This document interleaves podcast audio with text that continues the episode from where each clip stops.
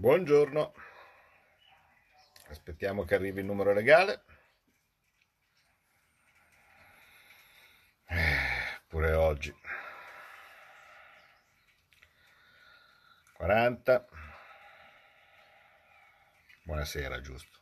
100, ok, va bene, numero legale. Sono un po' più all'interno dentro rispetto al solito perché piove. Eh, piove quindi accontentatevi di questo. Allora, è fine mese e in tanti lo stipendio non l'hanno ricevuto.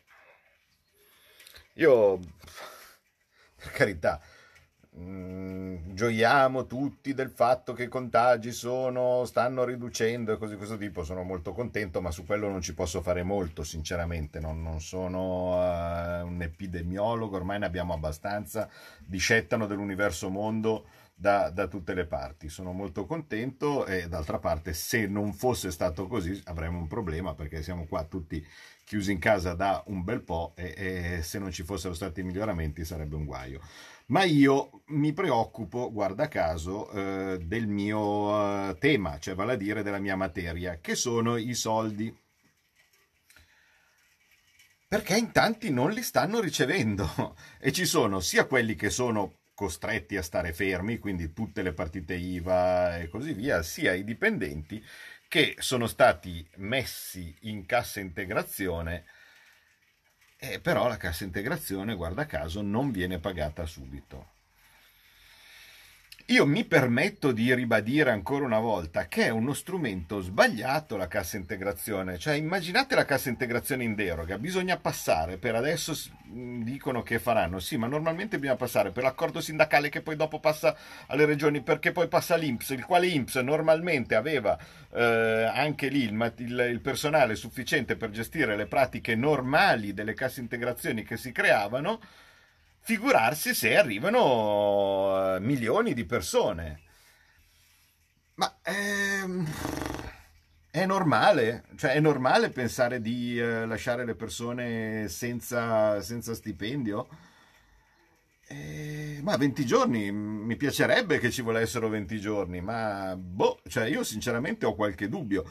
Non sarebbe stato meglio, come continuo a dire, per una volta tanto togliere le categorie che in ogni caso sono in questo momento, virgolette, protette perché lo stipendio ce l'hanno e a tutti gli altri accreditare e se qualcuno e se capita dentro qualcuno che in questo momento sta già lavorando eh, e quindi lo stipendio lo prende, ma chi se ne frega? Cioè possiamo permetterci in nome della velocità, in nome di poter riuscire a dare subito i soldi vedete il fumo ragazzi, cioè, sembra inverno pieno. Uh, il, ehm, in, nome, eh, in nome della semplicità cercare di evitare di fare la cosa ritagliata per evitare che ci sia qualcuno che... Perché qui un po' fra tutti sono sempre con la stessa impostazione, no? Vale a dire, eh, ah non sia mai che diamo qualche soldo a qualcuno che non deve. Poi il reddito di cittadinanza andava al mafioso, andava al terrorista, andava al criminale, così di questo tipo, ma non sia mai che ci sia, che ne so, un qualche commesso di supermercato o cose di questo tipo che magari riceve eh, 600 euro quando in realtà sta già ricevendo il suo eh, di, eh, di stipendio. Ma dico, ma siamo in emergenza. Se ci mettiamo a fare le robe con gli strumenti soliti, eh, tanto poi in ogni caso li deve sempre pagare lo Stato. No, cioè, nel senso, se passa per la cassa integrazione non è che passa che paga un altro, è sempre lo Stato che paga, tanto varrebbe che lo Stato pagasse direttamente, direttamente a tutti. Perché? Esatto. Ha ragione Claudio Pedretti che in questo momento scrive come mai si stanno utilizzando tutti questi strumenti che dilazionano il pagamento, il buono spesa, la cassa integrazione?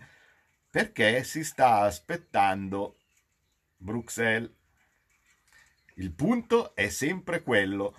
Oggi ci hanno comunicato in modo tale che sia difficile da non capire che si deve passare dal MES. Non c'è nessuna possibilità che si dia torto alla Germania. E oltretutto che si è da torto con un progetto altrettanto sballato, perché quello dei Corona Bond o cose di questo tipo si capisce tutti che sono una cosa che non sta né in cielo né in terra.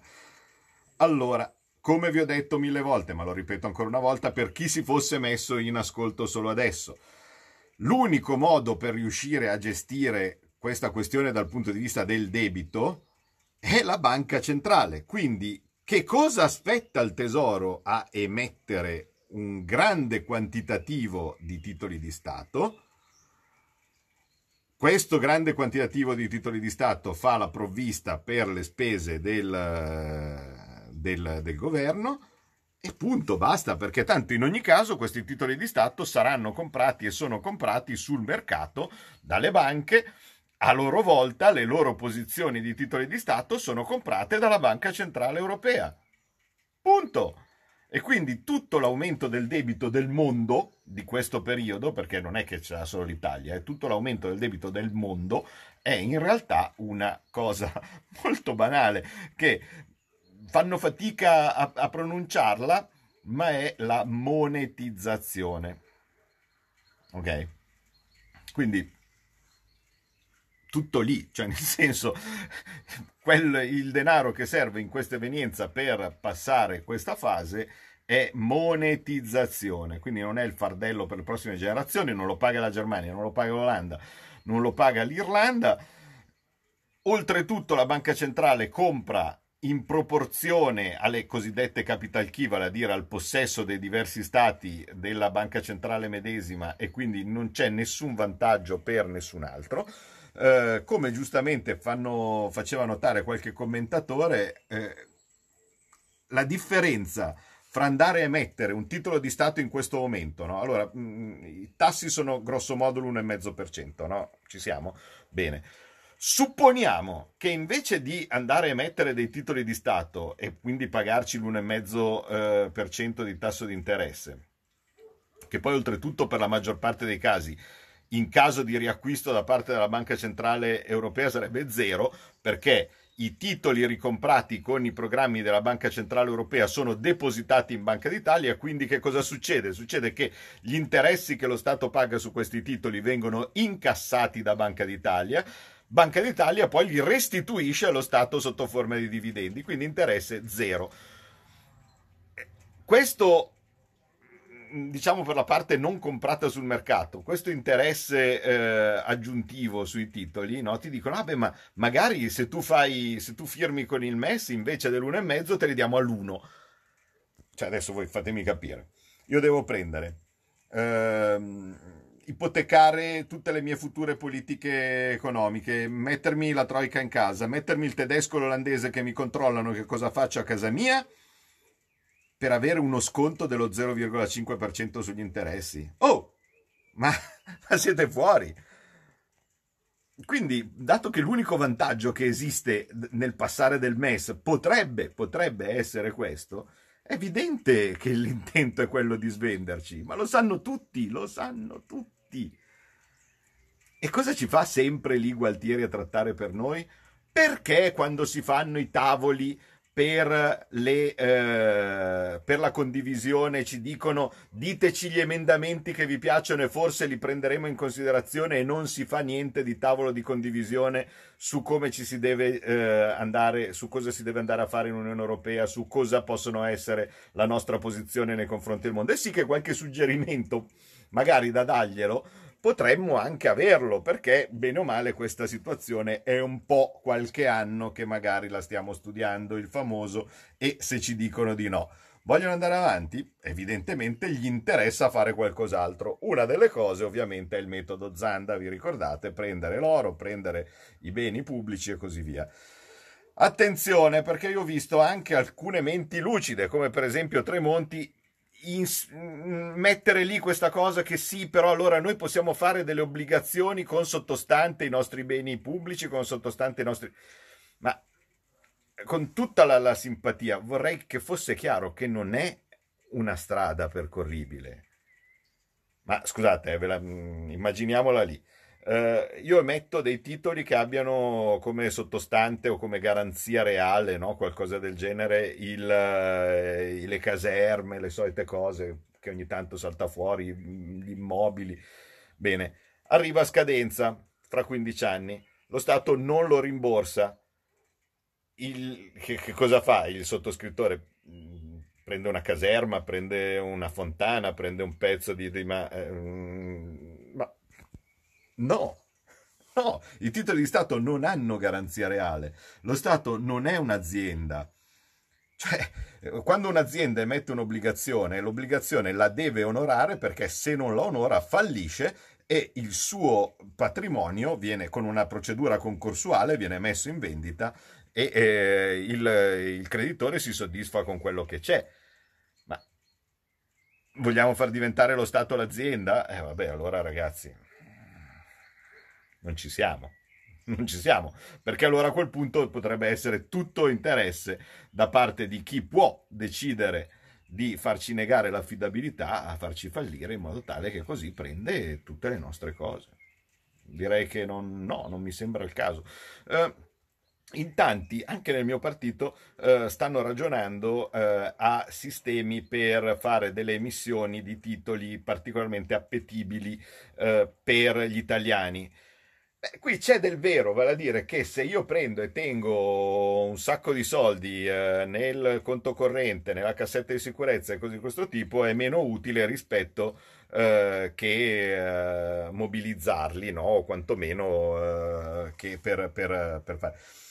Il, il, punto però è sempre quello, cioè io ho visto per esempio delle ipotesi no? e similari dove si prevedono degli interessi molto generosi eh, tipo sconti, se lo detieni, detraibilità e cose di questo tipo.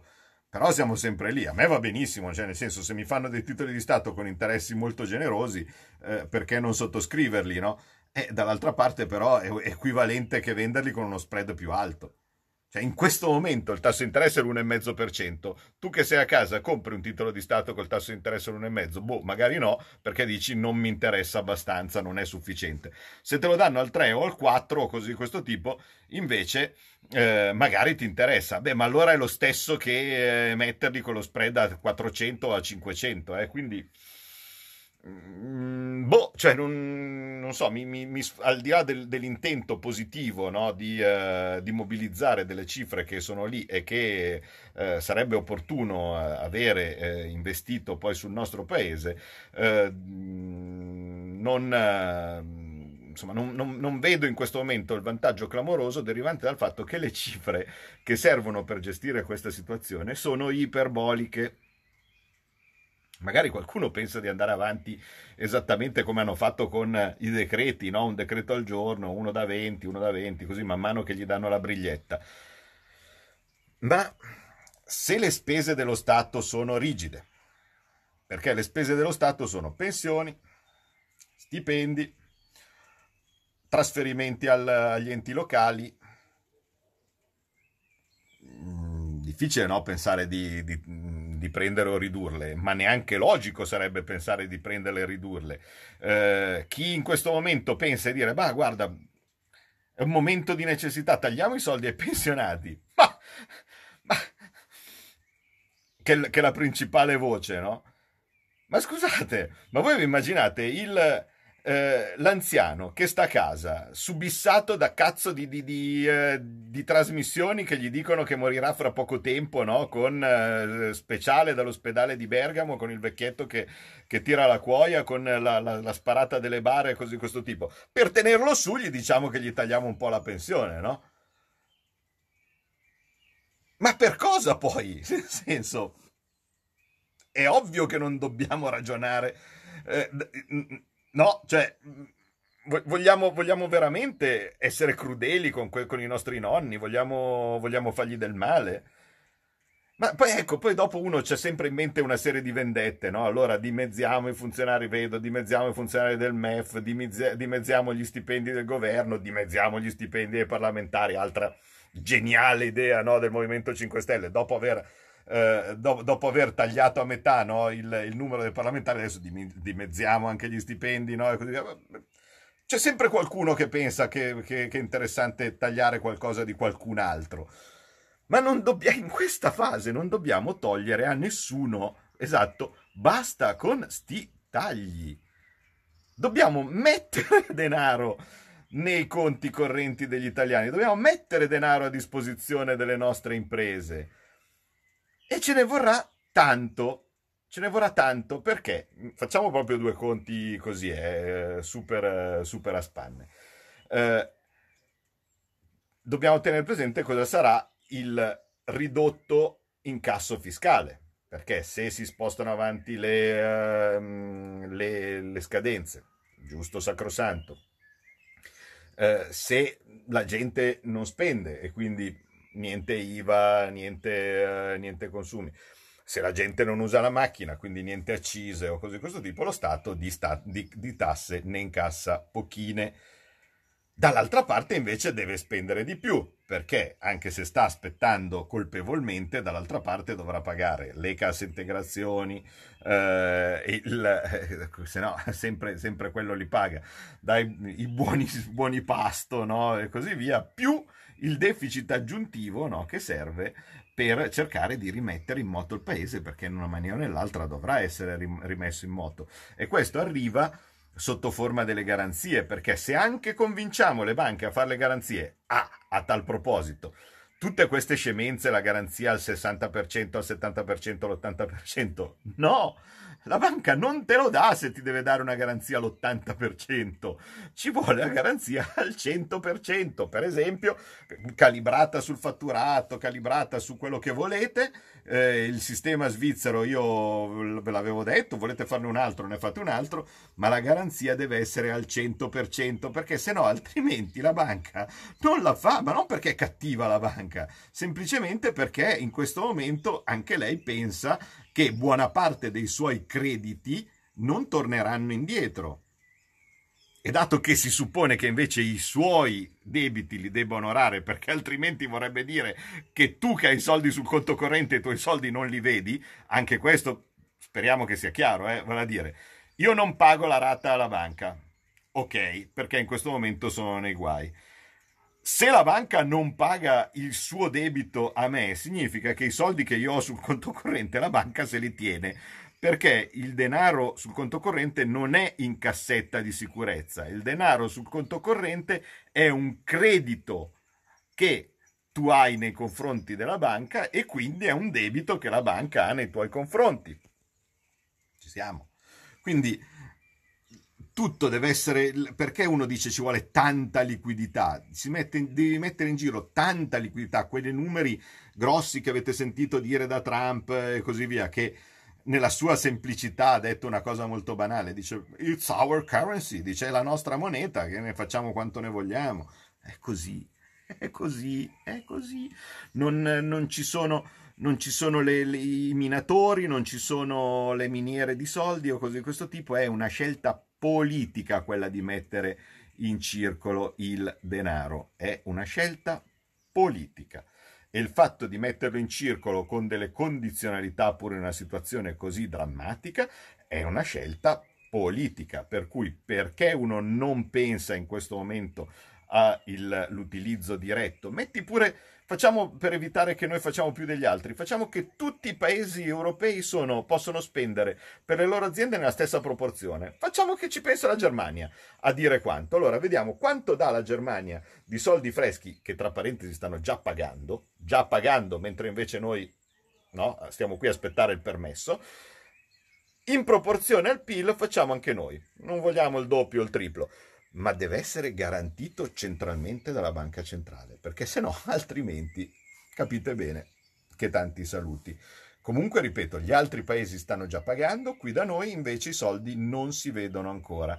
Ed è questa la mia prima preoccupazione.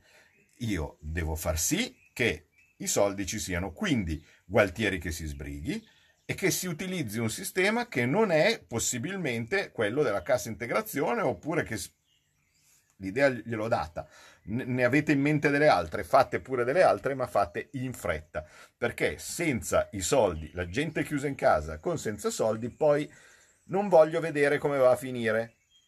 Mm, per cui eh, cioè non è che il perché io in questo momento non sono al governo, poi godo nel vedere eh, Palazzo Chigi preso, preso d'assalto. Eh. Mm, preferirei che tutti stessero a casa, eh, chi si è ammalato stesse a curarsi e che tutti non avessero problemi per il futuro. Penso che sia la cosa migliore dell'interesse di tutti. Nell'interesse di tutti.